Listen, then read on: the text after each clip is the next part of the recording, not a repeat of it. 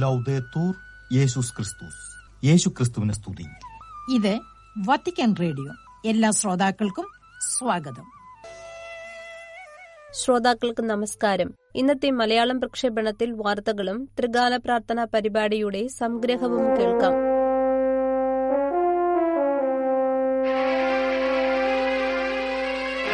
വാർത്തകൾ. വ്യത്യസ്തനായ അപരനെ ശത്രുവായി കണക്കാക്കുന്ന സഹോദര വിരുദ്ധ സംസ്കാരം മാറ്റണമെന്ന് ഫ്രാൻസിസ് പാപ്പ ആഹ്വാനം ചെയ്തു. ഇസ്ലാമിനെക്കുറിച്ചുള്ള ഗവേഷണത്തിനായി സ്ഥാപിച്ച സർവകലാശാല വേദിയുടെ നാലാമത് അന്തർദേശീയ സമ്മേളനത്തിൽ പാപ്പ നൽകിയ സന്ദേശത്തിലാണ് മാനവികതയുടെ നേട്ടത്തിനായി വ്യത്യസ്ത അഭിപ്രായങ്ങൾക്ക് ഇടം കണ്ടെത്താൻ ആവശ്യപ്പെട്ടത്. ഫ്രാൻസിസ് പാപ്പയും അല്ലസാറിലെ വലിയ ഇമാം അഹ്മദ് അൽ തയ്യേബും ചേർന്ന് ഒപ്പുവെച്ച ലോകസമാധാനത്തിനും സഹവാസത്തിനും വേണ്ടിയുള്ള മാനവ സാഹോദര്യത്തിനായുള്ള പ്രമാണത്തിന്റെ അഞ്ചാമത് വാർഷികത്തോടനുബന്ധിച്ചായിരുന്നു ഈ സമ്മേളനം. അബുദാബിയിൽ രണ്ടായിരത്തി പത്തൊൻപത് ഫെബ്രുവരി നാലിന് രണ്ട് മതനേതാക്കളും ഒപ്പുവയ്ക്കുമ്പോൾ ആ പ്രമാണം വിദ്യാലയങ്ങളിലും സർവകലാശാലകളിലും പഠന ഗവേഷണ വിധേയമാക്കി അടിച്ചമർത്തപ്പെട്ടവരുടെ അവകാശങ്ങൾ സംരക്ഷിക്കുകയും നന്മയും സമാധാനവും കൊണ്ടുവരുന്ന ഒരു പുതിയ തലമുറയെ വാർത്തെടുക്കാൻ ഉപയോഗപ്രദമാകണമെന്ന് ആവശ്യം ഉന്നയിച്ചിരുന്നു. സാഹോദര്യവും സഹവാസവും അപകടപ്പെടുത്തുന്ന അനീതികളുടെയും യുദ്ധങ്ങളുടെയും സാഹചര്യത്തിൽ ഈ പ്രമാണത്തിന്റെ സ്വാധീനവും സാധ്യതകളും എന്ന പ്രമേയത്തിൽ നടന്ന ഈ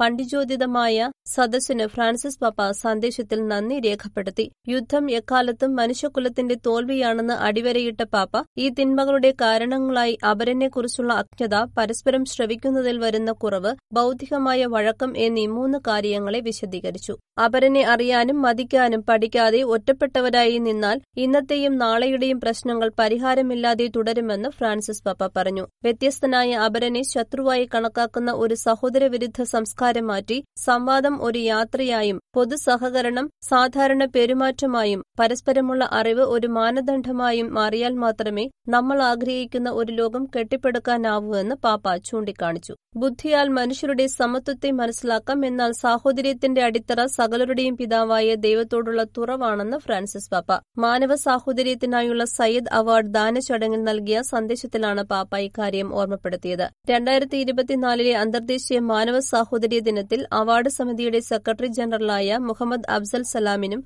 സമ്മേളനത്തിൽ സന്നിഹിതരായവർക്കും അഭിവാദനം അർപ്പിച്ചുകൊണ്ട് ഫ്രാൻസിസ് പാപ്പ നൽകിയ പ്രഭാഷണത്തിൽ അഞ്ചു കൊല്ലം മുൻപ് ആരംഭിച്ച ഈ സംവാദത്തിന്റെ യാത്രയും സൌഹൃദവും പരസ്പര ബഹുമാനവും തുടരുന്നതും ഫലം നൽകുന്നതും കാണുന്നതിലുള്ള തന്റെ സന്തോഷം പങ്കുവച്ചു. ഈ വർഷത്തെ അവാർഡിന് അർഹരായ ഇന്തോനേഷ്യയിലെ നഖ്തല്ലാദും ഉലാമ മുഹമ്മദിയ സംഘടനകൾക്കും ഈജിപ്തിൽ നിന്നുള്ള ഡോക്ടർ മഗ്ദി യാക്കൂബ് ചിലിയിൽ നിന്നുള്ള സിസ്റ്റർ നെല്ലി ലയോൺ എന്നിവർക്ക് പാപ്പ അഭിനന്ദനങ്ങൾ അർപ്പിച്ചു. ഫ്രാൻസിസ് പാപ്പ ഹെയ്തിയിലുള്ള സിസ്റ്റർ പൈസിയെ ഫോണിൽ വിളിച്ചു. ഹെയ്തിയിലെ ഒരു സന്യാസിനിയും രണ്ടായിരത്തി അഞ്ഞൂറ് കുട്ടികളുടെ അമ്മയുമായ സിസ്റ്റർ പൈസിയെ ഫ്രാൻസിസ് പാപ്പ ഫോണിൽ വിളിച്ച് സംസാരിക്കുകയും ഹെയ്തിയിലെ സ്ഥിതിഗതികളെക്കുറിച്ച് അന്വേഷിക്കുകയും ദരിദ്രരായ കുട്ടികൾക്ക് വേണ്ടിയുള്ള അവരുടെ പ്രവർത്തനങ്ങൾക്ക് പിന്തുണ അറിയിക്കുകയും ചെയ്തു. ശനിയാഴ്ച ഉച്ചതിരിഞ്ഞാണ് ഫ്രാൻസിസ് പാപ്പ സിസ്റ്റർ പൈസിയുമായി ഫോണിൽ സംസാരിച്ചത്. ആയിരത്തി തൊള്ളായിരത്തി തൊണ്ണൂറ്റി ഒൻപത് മുതൽ ഹെയ്തിയുടെ തലസ്ഥാനമായ പോർട്ടോ പ്രിൻസ് മെട്രോപൊളിറ്റൻ നഗരത്തിന്റെ പരിധിക്കുള്ളിൽ വരുന്ന സിറ്റി സോലയിലെ അങ്ങേയറ്റം ദരിദ്രരും ജനസാന്ദ്രതയുള്ളതുമായ കുട്ടികൾക്കായി സ്വയം സമർപ്പിക്കുന്ന ഫ്രഞ്ച് കന്യാസ്ത്രീയാണ് സിസ്റ്റർ പേസി. ചേരിയിലെ തന്റെ ചെറിയ ആട്ടിൻകൂട്ടത്തെ പരിപാലിക്കുന്നതിനായി ജീവിതം സമർപ്പിക്കുകയും രണ്ടായിരത്തി അഞ്ഞൂറോളം കുട്ടികളെ പരിപാലിക്കുകയും ക്രിസ്റ്റോ ഫാമിലി എന്ന സന്യാസിനി സമൂഹത്തിന്റെ സ്ഥാപകയും കൂടിയായ സിസ്റ്റർ പൈസിയുമായി സംസാരിക്കാൻ പരിശുദ്ധ പിതാവ് ആഗ്രഹിച്ചിരുന്നു. പാപ്പയോട് നടന്ന ഫോൺ വിളിയെക്കുറിച്ചും ഹെയ്തിയിലെ സിസ്റ്ററിന്റെ യാഥാർത്ഥ്യത്തെക്കുറിച്ചും പരിശുദ്ധ പിതാവ് അവരുടെ ദൌത്യത്തെ പ്രോത്സാഹിപ്പിച്ചതിനെക്കുറിച്ചും വത്തിക്കാൻ ന്യൂസ് സിസ്റ്റർ പൈസിയുമായി അഭിമുഖം നടത്തി. പാപ്പയുടെ വിളി തനിക്കൊരു അത്ഭുതമായിരുന്നുവെന്ന് പറഞ്ഞ സിസ്റ്റർ പായസി വർഷങ്ങളായി തൊഴിലാളി വർഗത്തിന്റെ അയൽപ്പക്കങ്ങളിൽ സായുധ സംഘങ്ങൾ തമ്മിൽ ഏറ്റുമുട്ടലുകൾ നടക്കുന്നുണ്ടെന്നും ഗുണ്ടാ സംഘങ്ങൾ കൂടുതൽ ശക്തരായി തീർന്നിരിക്കുന്നുവെന്നും വ്യക്തമാക്കി. ഇപ്പോൾ തൊഴിലാളി വർഗത്തിന്റെ അയൽപ്പക്കങ്ങളിൽ മാത്രമല്ല തലസ്ഥാനത്തെ മിക്കവാറും എല്ലാ ജില്ലകളിലും നിരവധി പ്രവിശ്യ പട്ടണങ്ങളിലും ഗുണ്ടാ സംഘങ്ങൾ ഉണ്ടെന്ന് പറഞ്ഞ സിസ്റ്റർ അതിന്റെ ഫലമായി ഏത് നിമിഷവും കൊള്ളയടിക്കപ്പെടുമെന്ന യഥാർത്ഥ ഭീതിയിലാണ് ആളുകൾ ജീവിക്കുന്നത് എന്നും വെളിപ്പെടുത്തി. ഒരു സംഘം ഒരു അയൽപ്പക്കത്തെ ആക്രമിക്കുമ്പോൾ എല്ലാവരും ഓടേണ്ടി വരുന്നുവെന്നും ആളുകൾ കുട്ടികളുമായി ഓടുന്നത് കാണാമെന്നും വീടുകൾക്ക് തീ വയ്ക്കുന്നത് കാരണം രാജ്യത്തിന്റെ പ്രവർത്തനങ്ങൾ പൂർണമായും നിശ്ചലമാകുകയും ചെയ്യുന്നുവെന്നും സിസ്റ്റർ അഭിമുഖത്തിൽ പറഞ്ഞു. സിറിയയിലും തുർക്കിയിലും ഭൂകമ്പം ഒരു വർഷം പിന്നിടുമ്പോൾ കാരിത്താസിന്റെ മനുഷ്യത്വപരമായ ശ്രമങ്ങൾ തുടരുന്നു. തുർക്കിയിലും സിറിയയിലും ഏഴ് ദശാംശം എട്ട് തീവ്രത രേഖപ്പെടുത്തിയ ഭൂകമ്പത്തെ തുടർന്ന് ഒരു വർഷത്തിനു ശേഷം കാരിത്താസ് അതിന്റെ പ്രാദേശിക പങ്കാളികൾക്കൊപ്പം ബാധിത സമൂഹങ്ങൾക്ക് നിർണായക പിന്തുണ നൽകുന്നത് തുടർന്നുകൊണ്ടിരിക്കുന്നു. കാരിത്താസ് തുർക്കി Caritas Anatolia Caritas Istanbul Izmir എന്നിവയുമായി സഹകരിച്ച് ആറായിരത്തി ഇരുന്നൂറ്റി എൺപത് ഭക്ഷണവും നാലായിരത്തി നാനൂറ്റി ഇരുപത്തിരണ്ട് ഭക്ഷണ പൊതികളും അയ്യായിരത്തി ഇരുന്നൂറ്റിയൊന്ന് ശുചിത്വ വസ്തുക്കളും വിതരണം ചെയ്തുകൊണ്ട് അടിയന്തര പ്രതികരണ ശ്രമങ്ങളിൽ സജീവമായി ഏർപ്പെട്ടിട്ടുണ്ട്. ഇതോടെ വാർത്തകൾ സമാപിക്കുന്നു. ഇനി മാർപ്പാപ്പ ഞായറാഴ്ച മധ്യാഹ്ന പ്രാർത്ഥനാവേളയിൽ പങ്കുവച്ച ചിന്തകൾ കേൾക്കാം.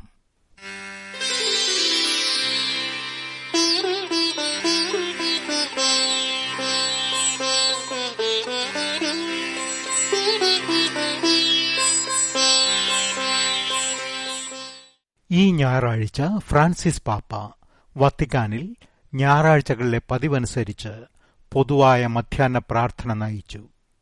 പ്രാർത്ഥനയിൽ പങ്കുകൊള്ളുന്നതിന് വിവിധ രാജ്യക്കാരായിരുന്ന പതിനയ്യായിരത്തോളം വിശ്വാസികൾ വിശുദ്ധ പത്രോസിന്റെ ബെസ്ലിക്കയുടെ അങ്കണത്തിലും പരിസരത്തുമായി സന്നിഹിതരായിരുന്നു.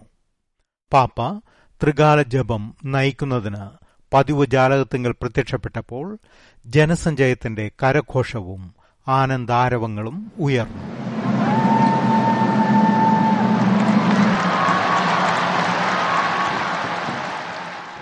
റോമിലെ സമയം ഉച്ചയ്ക്ക് പന്ത്രണ്ട് മണിക്ക് ഇന്ത്യയിലെ സമയം ഇന്ത്യയും ഇറ്റലിയും തമ്മിൽ ഇപ്പോഴുള്ള സമയവ്യത്യാസം അനുസരിച്ച് വൈകുന്നേരം നാല് മുപ്പതിന് കർത്താവിന്റെ മാലാഖ എന്നാരംഭിക്കുന്ന മധ്യാഹ്ന പ്രാർത്ഥന നയിക്കുന്നതിന് മുൻപ് പാപ്പ നടത്തിയ വിചിന്തനത്തിന് ആധാരം ലത്തീൻ റീത്തിന്റെ ആരാധനാക്രമം അനുസരിച്ച് ഈ ഞായറാഴ്ച ദിവ്യബലി മധ്യ വായിക്കപ്പെട്ട ദൈവവചന ഭാഗങ്ങളിൽ മർക്കോസിന്റെ സുവിശേഷം ഒന്നാം അധ്യായം ഇരുപത്തിയൊൻപത് മുതൽ മുപ്പത്തിയൊൻപത് വരെയുള്ള വാക്യങ്ങൾ.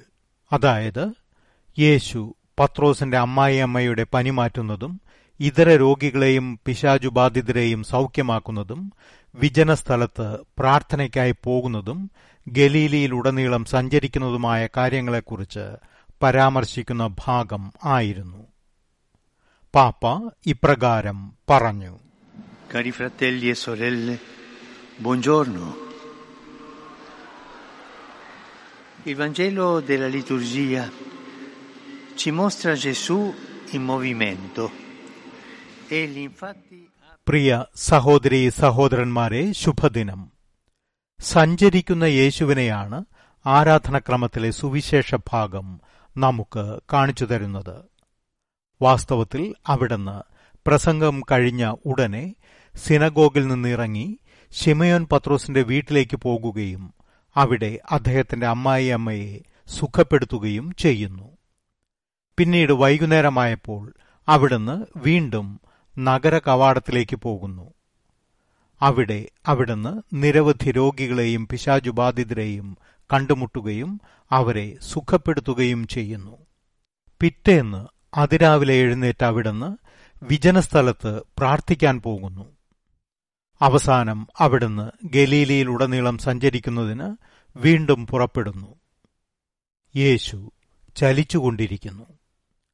ദൈവത്തെ സംബന്ധിച്ച പ്രധാനപ്പെട്ട ഒരു കാര്യം നമ്മോട് പറയുകയും ഒപ്പം നമ്മുടെ വിശ്വാസത്തെക്കുറിച്ചുള്ള ചില ചോദ്യങ്ങളാൽ നമ്മെ വെല്ലുവിളിക്കുകയും ചെയ്യുന്ന യേശുവിന്റെ ഈ അവിരാമ ചലനത്തെക്കുറിച്ച് നമുക്ക് ചിന്തിക്കാം.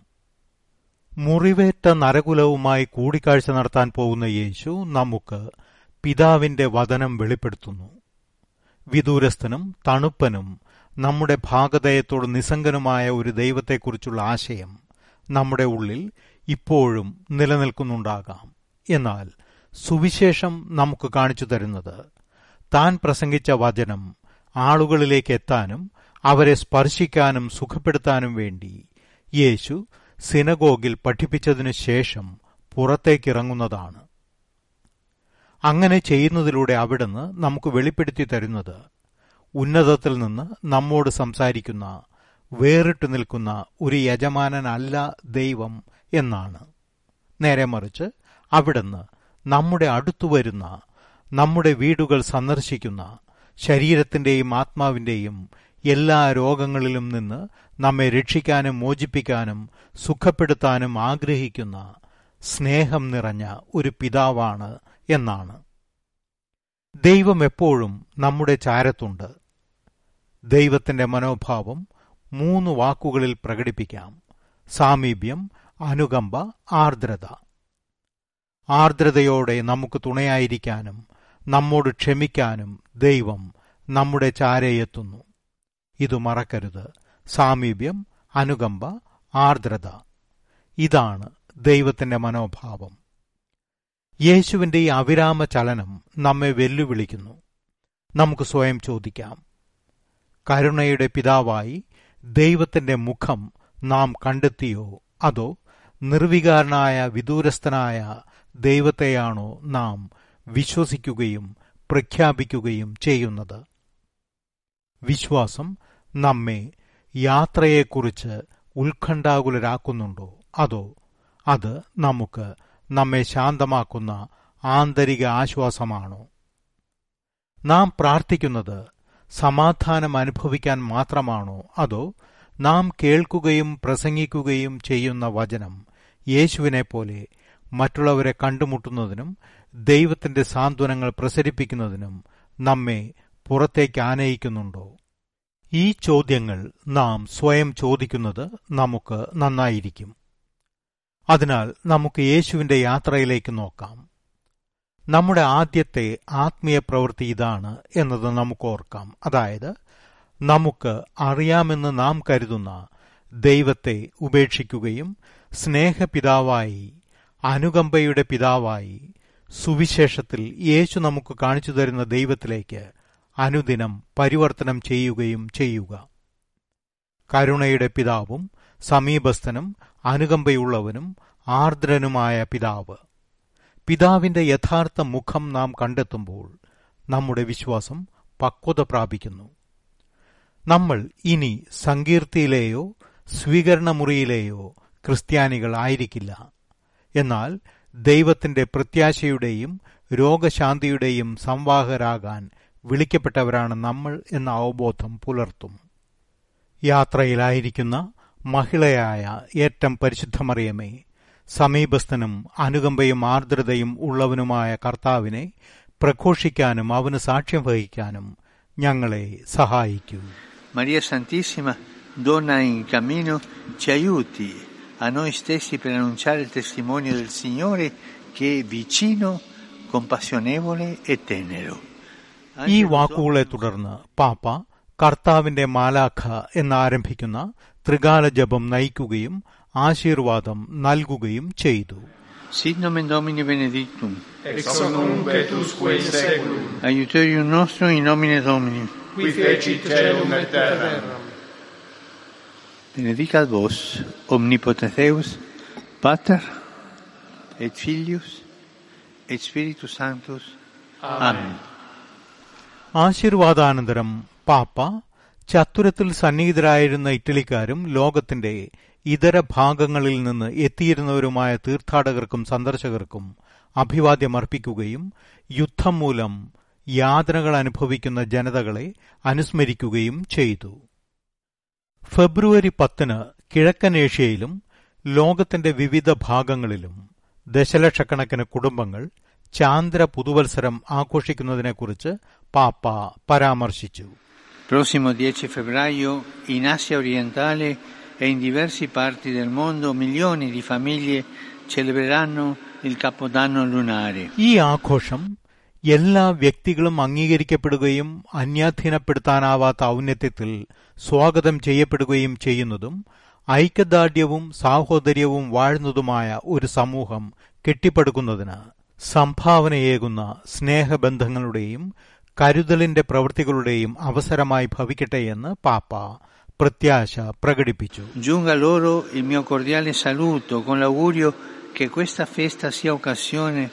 Per vivere relazioni di affetto e gesti di attenzione che contribuiscono ലോകമേറെ കാംക്ഷിക്കുന്നതും എന്നത്തെക്കാളും ഇന്ന് പലയിടത്തും അപകടത്തിലായിരിക്കുന്നതുമായ സമാധാനത്തിനായി പ്രാർത്ഥിക്കാൻ പാപ്പ എല്ലാവരെയും ക്ഷണിക്കുകയും ചെയ്തു. ഇത് ഏതാനും പേരുടെ മാത്രമല്ല മറിച്ച് മാനവ കുടുംബം മുഴുവന്റെയും ഉത്തരവാദിത്വമാണ് എന്ന് പറഞ്ഞ പാപ്പ അത് കെട്ടിപ്പടുക്കുന്നതിന് അനുകമ്പയുടെയും ധീരതയുടെയുമായ പ്രവൃത്തികളാൽ സഹകരിക്കാൻ എല്ലാവരോടും അഭ്യർത്ഥിച്ചു.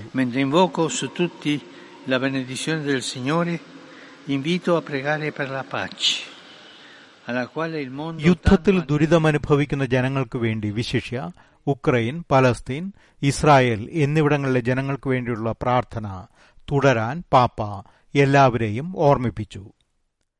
ഈ ഞായറാഴ്ച ഇറ്റലിയിൽ ജീവനു വേണ്ടിയുള്ള ദിനം ആചരിച്ചത് പാപ്പ അനുസ്മരിച്ചു. ജീവന്റെ ശക്തി നമ്മെ അത്ഭുതപ്പെടുത്തുന്നു എന്ന വിചിന്തന പ്രമേയം ഈ ദിനാചരണം സ്വീകരിച്ചിരുന്നതിനെക്കുറിച്ച് സൂചിപ്പിച്ച പാപ്പ പരിമിതികളാൽ ഏറ്റവും കൂടുതൽ മുദ്രിതമായിരിക്കുന്നവയുൾപ്പെടെയുള്ള ഓരോ മനുഷ്യജീവനും അപാരമായ മൂല്യമുണ്ടെന്നും അത് മറ്റുള്ളവർക്ക് എന്തെങ്കിലും പ്രദാനം ചെയ്യാൻ കഴിവുള്ളതാണെന്നും വീണ്ടും കണ്ടെത്തുന്നതിന് പ്രത്യയശാസ്ത്രപരമായ ദർശനങ്ങളെ മറികടക്കാനാവുമെന്ന പ്രതീക്ഷയിൽ താൻ ഇറ്റലിയിലെ മെത്രാന്മാരോട് ഒന്നു ചേരുന്നുവെന്ന് പറഞ്ഞു. ബാലികയായിരിക്കെ അടിമയാക്കപ്പെടുകയും പിന്നീട് സന്യാസിനിയായിത്തീരുകയും ചെയ്ത സുഠാൻകാരിയായ വിശുദ്ധ ജോസഫൈൻ ബക്കീത്തയുടെ തിരുനാൾ ദിനമായ ഫെബ്രുവരി എട്ടിന് ആചരിക്കപ്പെടുന്ന മനുഷ്യക്കടത്തിനെതിരായ ലോക പ്രാർത്ഥനയുടെയും പരിചിന്തനത്തിന്റെയും ദിനത്തിൽ പങ്കുചേരുന്നതിന് നിരവധി രാജ്യങ്ങളിൽ നിന്ന് എത്തിച്ചേർന്നിട്ടുള്ള യുവജനങ്ങളെ പാപ്പ അഭിവാദ്യം ചെയ്തു. ഇന്നും കപട വാഗ്ദാനങ്ങളാൽ നിരവധി സഹോദരീ സഹോദരന്മാർ വഞ്ചിക്കപ്പെടുകയും ചൂഷണത്തിനും പീഡനത്തിനും ഇരകളാക്കപ്പെടുകയും ചെയ്യുന്നുണ്ടെന്ന് പറഞ്ഞ പാപ്പ മനുഷ്യക്കടത്തെന്ന നാടകീയമായ ആഗോള പ്രതിഭാസത്തെ ചെറുക്കാൻ ഒറ്റക്കെട്ടായി പ്രവർത്തിക്കാൻ എല്ലാവരെയും ക്ഷണിച്ചു മധ്യ ചിലിയിൽ tanti fratelli e sorelle vengano ingannati con false promesse e poi sottoposti a sfruttamenti e abusi. മധ്യചിലിയിൽ നൂറിലേറെ പേരുടെ ജീവൻ അപഹരിച്ച അഗ്നി ദുരന്തത്തിൽ മരണമടഞ്ഞവരെയും പരിക്കേറ്റവരെയും പാപ്പ അനുസ്മരിക്കുകയും അവർക്കായി പ്രാർത്ഥിക്കാൻ അഭ്യർത്ഥിക്കുകയും ചെയ്തു. സമർപ്പിത ജീവിത സ്ഥാപനങ്ങൾക്കും അപ്പസ്തോലിക ജീവിത സമൂഹങ്ങൾക്കും വേണ്ടിയുള്ള വിഭാഗത്തിന്റെ ആഭിമുഖ്യത്തിൽ സംഘടിപ്പിക്കപ്പെട്ടിരിക്കുന്ന സമ്മേളനത്തിൽ പങ്കെടുക്കുന്ന അറുപതോളം നാടുകളിൽ നിന്നുള്ള സമർപ്പിതരെയും സമർപ്പിതകളെയും പാപ്പ പ്രത്യേകം അഭിവാദ്യം ചെയ്തു. സമാധാന സരണിയിൽ പ്രത്യാശയുടെ തീർത്ഥാടകർ എന്ന പ്രമേയമാണ് ഈ സമ്മേളനം സ്വീകരിച്ചിരിക്കുന്നതെന്നും പാപ്പ അനുസ്മരിച്ചു. ത്രികാല പ്രാർത്ഥനാ പരിപാടിയുടെ അവസാനം പാപ്പ എല്ലാവർക്കും നല്ലൊരു ഞായർ ആശംസിക്കുകയും തനിക്ക് വേണ്ടി പ്രാർത്ഥിക്കാൻ മറക്കരുതെന്ന പതിവ് അഭ്യർത്ഥന നവീകരിക്കുകയും ചെയ്തു.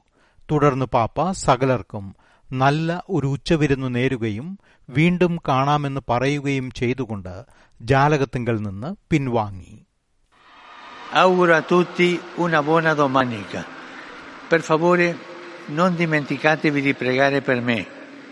Buon pranzo e arrivederci.